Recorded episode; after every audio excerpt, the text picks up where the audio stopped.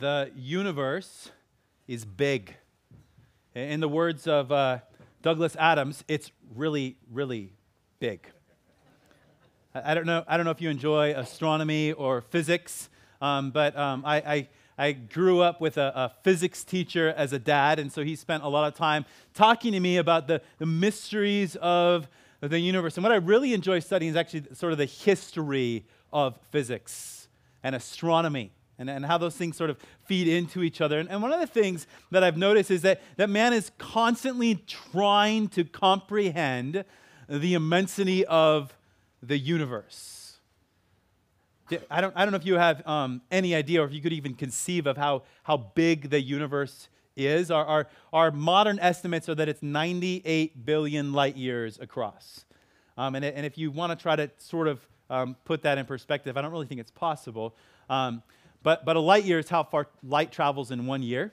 Um, in, in one second, light travels 186,000 miles. That means in one second, light could circumnavigate the globe seven and a half times. That's one second. Now we multiply that by 60 and we have a minute. We multiply that by 60, we have an hour times 24 times 365. Now we're at one light year. Now imagine 98 billion of those. That's, that's how big the universe is. And, and there, there's a common theme um, for, for physicists and astronomers who study uh, the universe, its makeup, how it's put together. And, and that is this they all realize that it's too big for it just to be about us. When you look at the immensity of the universe and you look at Earth's position in it, you begin to comprehend that we're really nothing.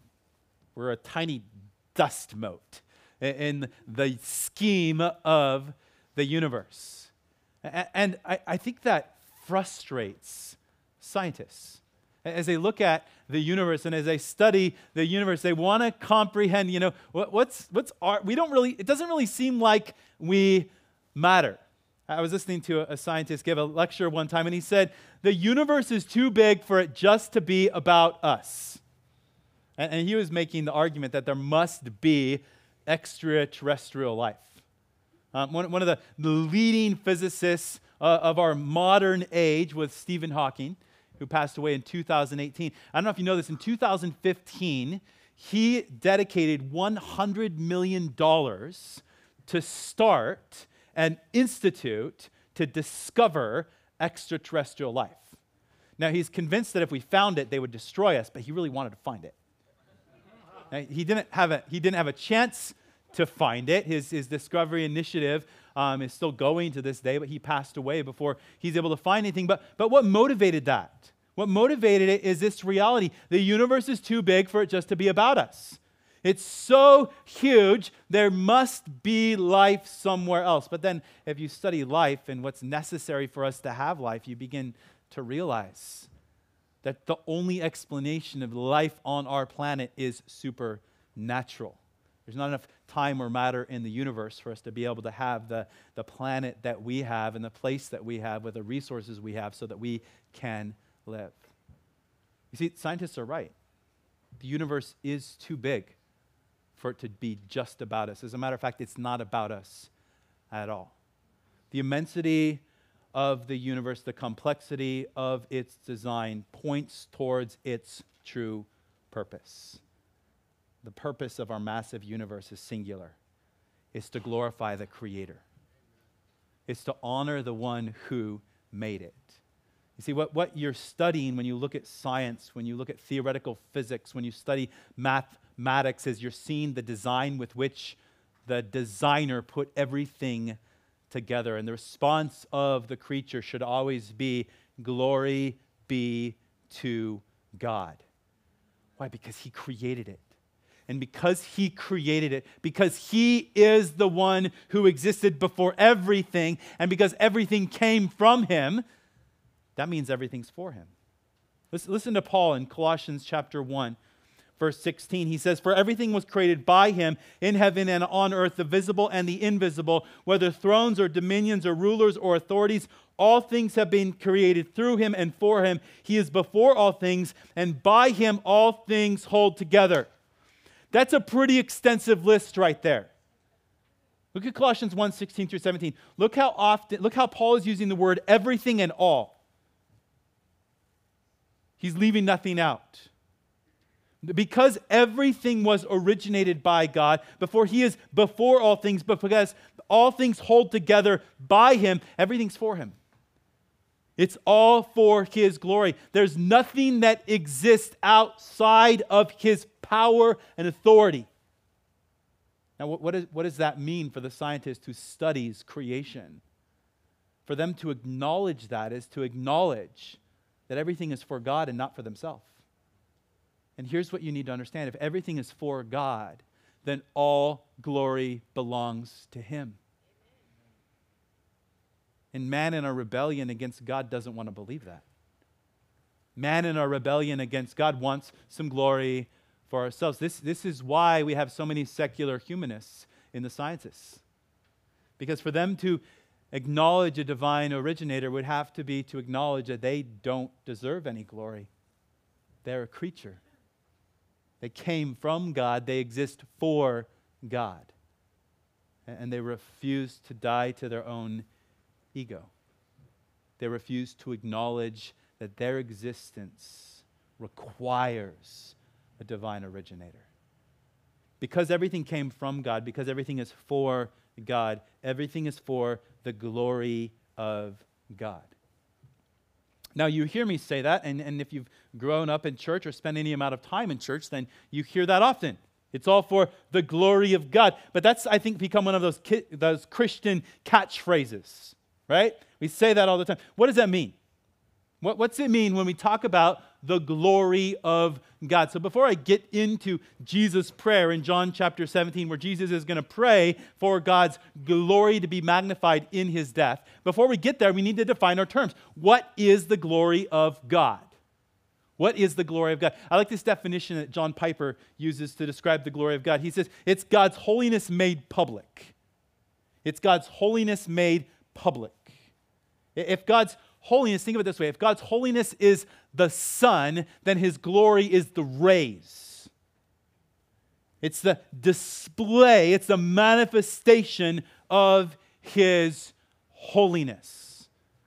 Think, think about this. Holy, holy, holy is the Lord Almighty. The whole earth is full of his glory. It doesn't say holiness. You might expect that. Why? Because glory is the manifestation of the glory of God. It's his holiness made public.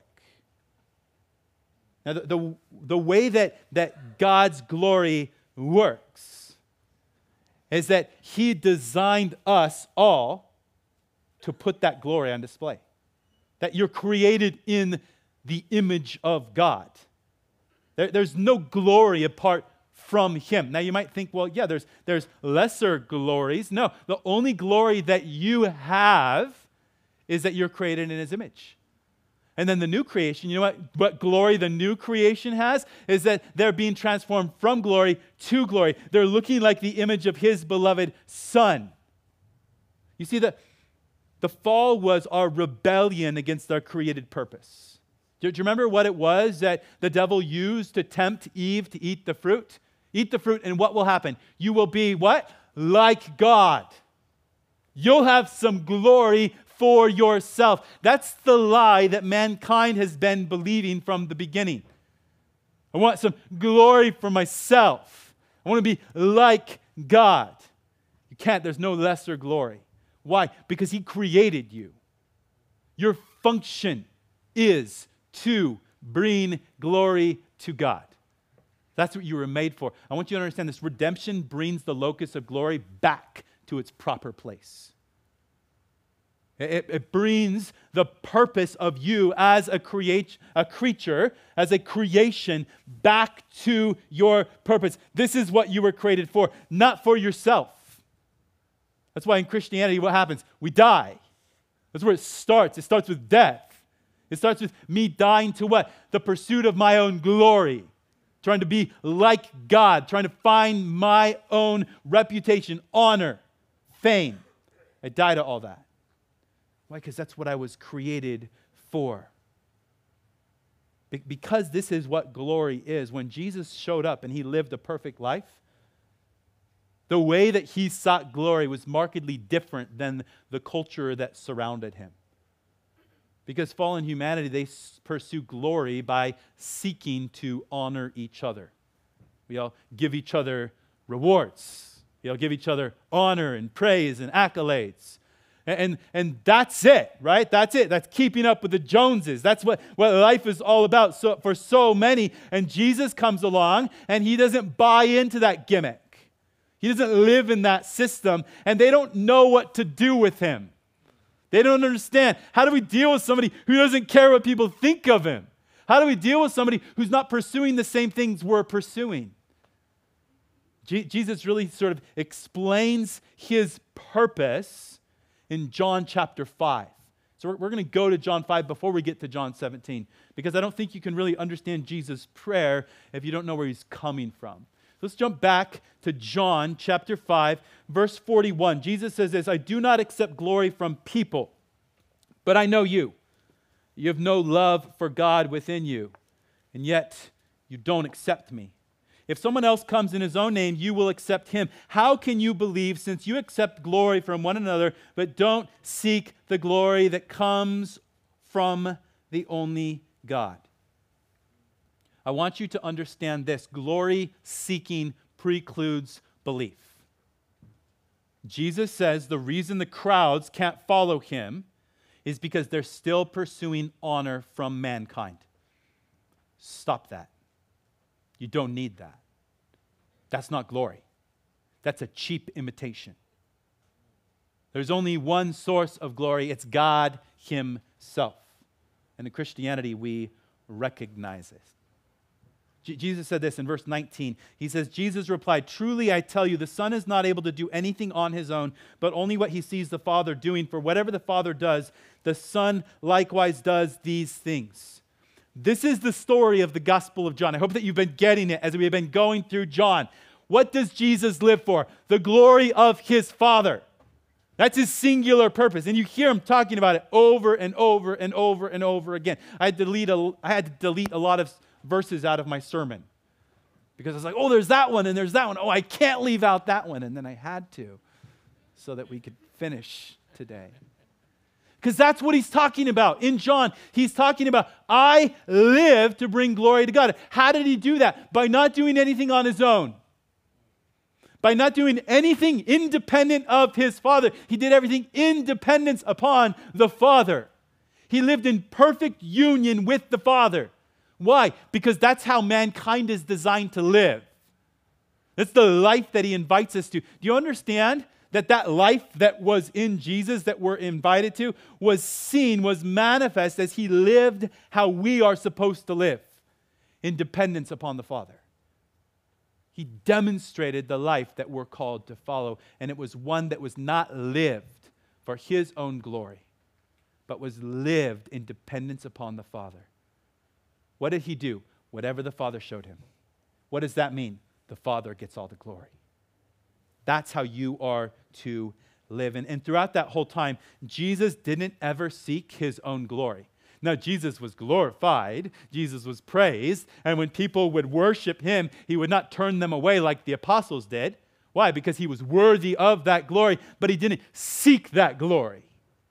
What do I mean? Look at John chapter 8. Jesus says this if I glorify myself, Jesus answered, my glory is nothing. Jesus says that your glory, you fallen humanity, you are glorifying yourself, and that's nothing. That's not glory, that's an imitation. It's fake. If I glorify myself, my glory is nothing. My Father, about whom you say he is our God, he is the one who glorifies me. Jesus didn't buy into the system that so many of us are in. We're seeking reputation, we're seeking accolades. And what, what here's the lie I tell myself. Well, if I don't have a good reputation, how am I going to share the gospel? If I don't have a good reputation, people won't listen to me, right? I got to have street cred. That's how this works. If people are going to pay attention to what I'm saying, I have to have a good reputation. What Jesus is saying, don't worry about that. Seek the glory that comes from the Father. Don't worry about what men say about you. Don't worry about how men see you. There's only one glory that matters it's the glory that comes from the Father. I, I hope that we're all progressing towards that, that life that Paul described, where his only boast was in the cross of Jesus Christ. That's it, that's all he has. What do you have, Paul? Jesus. Jesus died for me. God redeemed me. I'm a son of God. What does that mean? That means that praises from men are like water off a duck's back. What is, that's cute. That's nice. It's nothing. I'm known by God and I know God. Why do I need man to notice me? See, it's a lie. It's a lie we all buy into. Believing that we need people to pay attention to us to give us value. We don't. The creator of the universe sent his son to die for you. This is what you derive your identity from. This is who you are. Now, this is the life that Jesus lived. He lived a life that sought to glorify his Father. He lived that life as a perfect example. But here at the end, he prays that the Father might glorify him. Let's look at the text. This is John 17. Jesus spoke these things, looked up to heaven, and said, Father, the hour has come. Glorify your Son, so that your Son may glorify you, since you gave him authority over all flesh, so that he might give eternal life to everyone you have given him. This is eternal life, that they may know you, the only true God, and the one you have sent, Jesus Christ.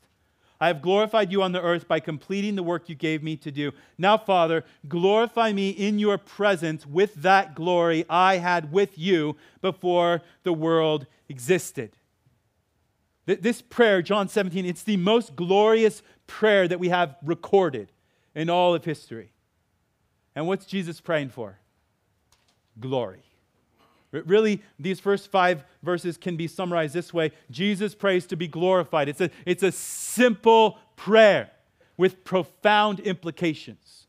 And what I see in the passage is Jesus is making three requests of his Father. His first request in verse 1 is Father, glorify me that I might glorify you. Glorify me that I might glorify you. Now, it's interesting. This is, this is sort of a summative prayer because all of Jesus' life has been lived for the glory of God. God has been glorifying him, Jesus has been glorifying his Father. But what Jesus is talking about here is a unique glory that's going to happen in this particular hour. Let me, let me show you what I mean. Verse 1, Jesus says, Father, the hour has come. Glorify your Son so the Son may glorify you. So all of Jesus' life has been about this, but now Jesus says, okay, the hour has come. Now, John chapter 12 through 20 is called the book of glory, and it begins, it commences in chapter 12 where Jesus makes this statement. He says, The hour has come. Up until, until chapter 12, what is Jesus saying? My hour has not yet come. My hour has not yet come. We get to chapter 12, the hour has come. What's the hour? He tells us in chapter 12. Look at John 12, 23. You might remember this is occasioned by the Greeks coming and asking to see Jesus. And this is a sign to Jesus that the hour has come. And he replies and says this The hour has come for the Son of Man to be glorified. Truly I tell you, unless a grain of wheat falls to the ground and dies, it remains by itself. But if it dies, it produces much fruit. What is the hour of glory? What's the hour that Jesus is talking about? Do you get it? It's his death. Unless a grain of wheat falls into the ground and dies, it remains alone. The hour of glory that Jesus is talking about is his death, and it's about to happen. We're here at the end of the farewell discourse. This is Jesus' closing prayer for that discourse. Judas is on his way. He's about to be betrayed. He's about to go to trial and then go to the cross. The hour of glory is here. How does the cross glorify the Son? And glorify the Father. But that's, that's not how we would define glory. We, we, don't, we don't look at the hero dying as glory, but Jesus does. Why is that? Well, well, listen to his words just a few verses later in John 12. He says this Now my soul is troubled. What should I say? Father, save me from this hour? But this is why I came to this hour. Father, glorify your name. Then a voice came from heaven I have glorified it, and I will glorify it again. I want you to understand this. As Jesus knows what's about to happen, his soul is troubled, he's in turmoil. He's about to take the sins of humanity upon himself and drink the cup of God's wrath in our place. And his soul is troubled. And what does he say? Should I pray for deliverance? Should I pray for deliverance so that I don't have to go through this moment that's troubling my soul? And what's his answer? No. Why not? Because God's glory is on the line. I want you to get this. What you see at the cross is Jesus preferring the glory of God over his own troubled soul. Do you get that? That's why it's glorious. Because you see the perfection of humanity in Christ right there, where he chooses instead of preserving his own life, he submits to the Father. He lays down his life. No one takes it from him. Nobody kills Jesus. You understand that? You don't kill Jesus. He gives it up willingly, he gives it up gloriously. Even the, the centurion standing there, witnessing. Remember what he says? Surely this man is the Son of God. And it says that he glorified God as he witnessed Jesus' death. This man submitted himself to his Father's will. Why? For the glory of God. At the cross, Jesus' perfect life was perfected. What, what, do I mean? Listen to what Hebrews says. Hebrews chapter 5, verse 8. Although he was a son, he learned obedience from what he suffered. After he was perfected, he became the source of eternal salvation for all who obey him. I want you to think about this for a moment. When you or I die, we can't help it. Do you remember what Jesus says in the Sermon on the Mount? He says, Which of you, by worrying, can add a single moment to his lifespan? You can't even add a second to the time allotted to you. If you're put on a cross, you die. Why? Because that's all you have a choice for. Not Jesus. Not Jesus. Why does Jesus die? Because he gives up his life. I, want you to understand that God created us with this, this instinct to survive. Do you get that? that that's one of the, the reasons that we do silly things. Like when a bug hits your windshield, you duck. That's so silly. It's not going to hit you. You got a windshield. You're okay. The butterfly's not going to hurt. Why do you duck? Because you have a survival instinct. God's built it into you, and it works faster than your own thoughts. That's why you do that, because God designed us to try to preserve our own lives. Jesus had that in his human nature. And you know what he did? He chose the glory of his Father over that. And his perfect life was brought to completion in that moment. There was no more glorious act that anyone ever did than Jesus giving up his life for the glory of God in that moment. Nothing compares to the glory seen at the cross when Jesus chooses the glory of God. And I want you to understand this that glorious moment, the Father is glorifying the Son. Jesus says, when he's lifted up from the earth, what's going to happen? He's going to draw people to himself. And what happens for us is when we have eyes to see and we see that cross and we understand what's happening there, we get a glimpse of the reality that God is supremely worth it, that living and dying for His glory is what it's all about. And guess what happens? We're drawn to him. That's how he draws all men to himself. Jesus prays to be glorified. And here in John 17, he makes three requests. His first request is, Father, glorify me that I might glorify you. The second request he makes in verses 2 and 3, he says, Glorify me that I might give eternal life. Glorify me that I might give eternal life. Now, to see this, you need to see how verses 2 and 3 are connected to verse 1. So let me put verses 1 through 3 on the screen right here.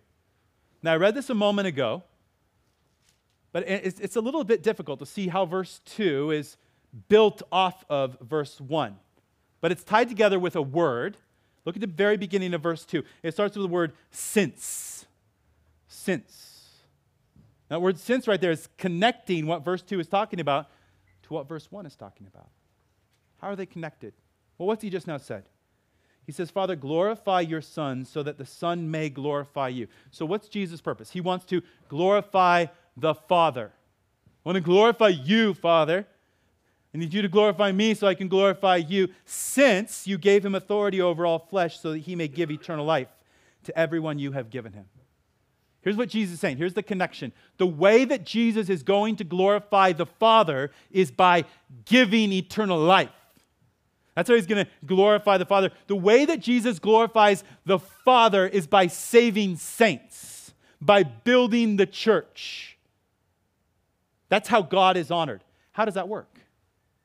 Well, understand this when you're given eternal life, you die to self and you raise up to your eternal purpose, which is what? To bring glory to God. This is how he glorifies the Father is by recreating us as saints, designed with a singular purpose now to honor God with all that we are and all that we do. Jesus gives eternal life so that his Father might be glorified. Now, now, the next question I have is okay, Jesus is giving eternal life so that the Father might be glorified. But let's focus in now on verses just 2 and 3. Hopefully, you see the connection there. The next question I have is well, then, what is eternal life? And you might think, well, that's really easy. It's eternal life. What's interesting right here is that, is that Jesus, in his prayer, does not define eternal life as life that goes forever. He defines it differently. See if you can find Jesus' definition of eternal life there in verse 3. And I'll give you a hint. He says, This is eternal life, and then he defines it. So it sort of helps because he says, This is. You can find it there in verse 3, this is what's eternal life? What's his definition? Here, I'll highlight it for you if you have trouble seeing like me. This is eternal life. What is eternal life? That they might know you. I want you to understand this. This is eternal life. Relationship with the Godhead. That's it. That's eternal life. You see, we, we get so caught up with they shall never perish. That's a reality, but that's not the, the life that you're invited to. The life that you're invited to, the life that Jesus gives you is relationship with the Father. That's what you get. You know, that's what you want. Jesus has authority. Do you see that? In verse 2? His authority is he gets to invite you into relationship with his Father. He has the authority to do that. Has authority to give you an invitation to the throne room of God. He invites you into communion with the Father. And how does he do that? Through himself. Through union with the Son, we have access to the Father. Through his broken body, through his shed blood, we are in relationship with the Father. This is eternal life, that they may know you. That's what you have. That's what you've been given. And I want you to understand this your eternal life starts at the moment that you confess Jesus as Lord. It starts at the moment where you go under that, not, not the literal water, but you truly go into the grave with Jesus. You die with him. What? So you can raise to new life. And that new life has a singular purpose. Now I live not for myself. The life I live in the flesh, I don't live for myself. How do I live? I'm living it in abject dependence upon God. Why? So that he gets all the glory. Oh, that's what my forerunner did. That's what Jesus Christ did. He lived in that dependence so that God would be glorified and dying and rising with him. Now I live in the same way. And I live that way through communion with the Father. Eternal life is relationship with God. Do you know Jesus? Do you know him? Have you, have you beheld him? Have you seen the glory, the beauty of Christ? See, that, that's, that's what draws us to him. That's what beckons us into eternal life. It's that we want to know him. Here's how you can tell if you know Jesus. If you know Jesus, then that has more surpassing value for you than anything else. That's the most valuable thing that you have. That's your singular boast. Listen to how Paul describes it in Philippians chapter 3 verse 8. More than that, I consider everything to be a loss in view of the surpassing value of knowing Christ Jesus my Lord. Because of him, I have suffered the loss of all things and consider them as dung so that I may gain Christ I think oftentimes we read Philippians 3 8 and we think that Paul is, is the exception to the rule. You know, he's somebody who really had to go through a lot of suffering when he came to Christ. He had to lose everything. He's not the exception to the rule, he's the rule. That's how it works. You come to Jesus, you lose everything. Jesus if you don't hate your own life, you can't be my disciple. That, that's what happens. And I want you to get this. The reason you hate your own life is because you've beheld the beauty of the Lord. How could you ever be satisfied with anything else? You've seen his glory. And now you're invited into relationship with him. Now you're invited into intimate relationship with him. He's going to call you his child. You're going to grow in knowledge of Him, of His love. You're going to spend your life coming to know Him more and more and more. And as you come to know Him more and more, you know what happens? You're transformed from glory to glory. You begin to look more and more like Him. And one day you're going to see Him. And then you'll be like Him because you'll see Him as He is. That's what it's all about. That's what we live for that's who we are. We have beheld his glory. How, did that happen? Miraculously. Listen to this 2 Corinthians 4 6. Paul says, For God who said, Let light shine out of darkness, has shone in our hearts to give the light of the knowledge of God's glory in the face of Jesus Christ. What draws you to God is the glory of God, and how you witness that glory is the person and work of Jesus Christ. How did that happen? Well, the same way God created light. Do you see that's what he's saying right here? The, the same God who said, Let light shine out of darkness, that God who created light out of nothing, he created light in your life out of nothing, out of your darkness out of your inability to see or grasp or comprehend. He opened up your eyes, and what did He show you? He showed you His glory in the face of Jesus Christ. If, if what I'm saying right here is, is resonating with you, you understand what I'm saying. But if, if, you're, if you're feeling like it, it's blurry, you can't quite see it, you want to comprehend, then cry out to Jesus. That's, that's what everyone who's invited into relationship with him does. Eventually, you get to the point where you say, Lord, show me your glory. I want to see that. I want to see what Pastor Caleb's talking about. I want to witness that. I want to get that. And all who call upon the name of the Lord, you know what's going to happen? He's going to save you. He's going to give you eyes to see, ears to hear, mind to understand. If you want to see, ask. Ask. Seek, and you shall find. Now, you see what happens is when we behold his glory, we're spoiled for all lesser glories. That the things of earth just don't have the same wonder anymore. Living for what's gonna fade, what's gonna tarnish with the using, it just it doesn't get me excited like it once did. Let, let, me, let me explain this this way. And this is maybe, maybe a, a crude illustration, but it's the best I could come up with. So um, let's talk about Godzilla. 1954, you know, my film buffs, maybe you guys know this. Um, Godzilla in 1954, the special effects that they used on this film were cutting edge. It was, it, this was insane. Like, people were scared out of their minds when they saw this movie, right? And one of the reasons for that is because prior to this, special effects primarily used stop motion, right? Like Gumby, you guys with me? Right? Where you just have a bunch of photos and you put it all together, you know. And the monster's just not as scary when you're using stop motion. You know what they did in Godzilla? They put a guy in a monster suit and he moved and they filmed it. Yeah.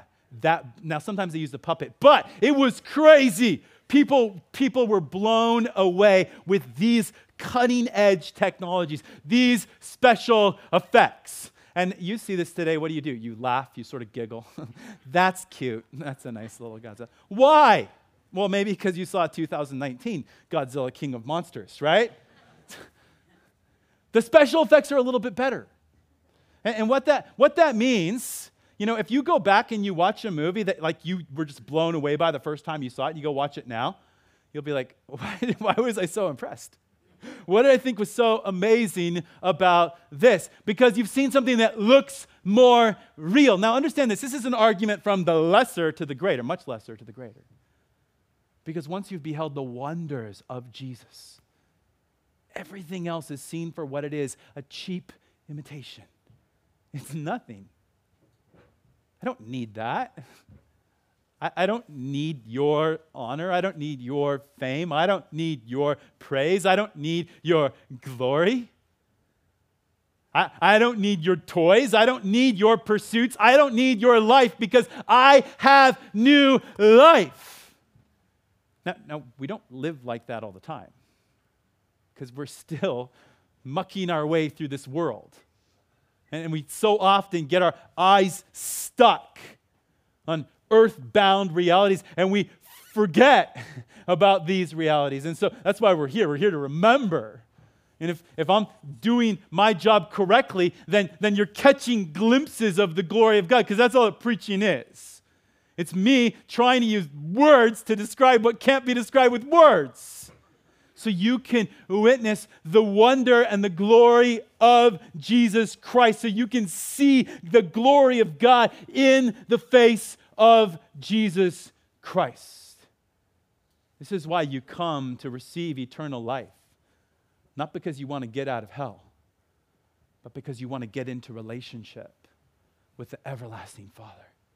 Because you've seen His Son, you've seen that glory, and you want to know Him. Jesus prays. In his high priestly prayer, he prays to be glorified. He makes three requests. His first request is, Glorify me that I might glorify you. Second request we just now saw is, Glorify me that I might give eternal life. And the final request I see here at the end of the passage is, Glorify me with the glory I had before. Glorify me with the glory I had before. Look at John 17, 4 and 5. Jesus says, I have glorified you on the earth by completing the work you gave me to do. Now, Father, glorify me in your presence with the glory I had with you before the world existed. Jesus says, Father, I've glorified you upon the earth. That's it. That's the summation of the life of Christ in the Gospel of John, is that he glorifies the Father. And now he says, I want to be glorified with what? The glory I had with you before the world began. Do you understand what Jesus is claiming in this prayer right here? He's claiming deity, he's claiming he is God. Remember, God does not share his glory. Jesus has that glory. Jesus is God. And he wants that glory. Now, what Jesus is not asking for, Jesus is not asking, Father, add something to me that I don't have. That's not what he's saying. See what happened when, when Jesus came and he lived among us, his glory was veiled, it was not removed. He didn't cease to have glory. When he's saying, glorify me, he's saying, Lord, unveil that glory. On that, on that Mount of Transfiguration, it wasn't fully unveiled. Otherwise, Peter, James, and John would have melted, would have been destroyed. Just a little bit was brought back. A little bit of that veil was pulled back, and Jesus says, I want that veil to be removed from me again. What, what am I talking about? Paul explains this from Philippians 2. He's talking about Jesus, and he says this Who existing in the form of God did not consider equality with God as something to be exploited. Would you understand this? He existed in the form of God. What does that mean? He was glorious as God is glorious. He, for all of eternity, had the glory of God. Well, what happened? Paul explains. Instead, he emptied himself by assuming the form of a servant, taking on the likeness of humanity. Now, now, think about what this is saying. This is not saying that the glory that Jesus had was removed from him. It says he emptied himself, but how did he do that? By taking on the form of a bondservant. by coming in the likeness of man. His glory was veiled so that he would look like one of us. And he looked like one of us at the, at the level where he had no form or comeliness that we would desire him. People saw Jesus. You know what they saw? They saw a dude. That's what they saw. They saw a man. But if they observed his life, they saw the glory of God. If they followed him around and they listened to his words, they heard the word of God. When they saw the way he loved humanity, they saw the love of God. Why? Because Jesus was the Word made flesh. Jesus is praying here that he might have the glory he had before, not because it was removed from him, but because it was veiled for a time as he walked upon the earth. And he's saying, Father, restore that glory. He came as a man. He humbled himself by becoming obedient to the point of death, even to death on the cross. And then what did the Father do? The next three verses the Father answered Jesus' high priestly prayer. What did Jesus pray? Father, glorify me with the glory I had before. Look what it says next. For this reason, God highly exalted him and gave him the name that is above every name, so that at the name of Jesus, every knee will bow in heaven and on earth and under the earth, and every tongue will confess that Jesus Christ is Lord to the glory of God the Father. Jesus is exalted, Jesus is glorified. What's the result? Everyone admits that he's glorious. Everybody falls down before him as sovereign Lord over all creation, but not everyone gets saved. You see, one day every knee will bow and every tongue will confess to the glory of God the Father. But only those who recognize in this life that the purpose of this life is not to live for this life, but to bring glory to God.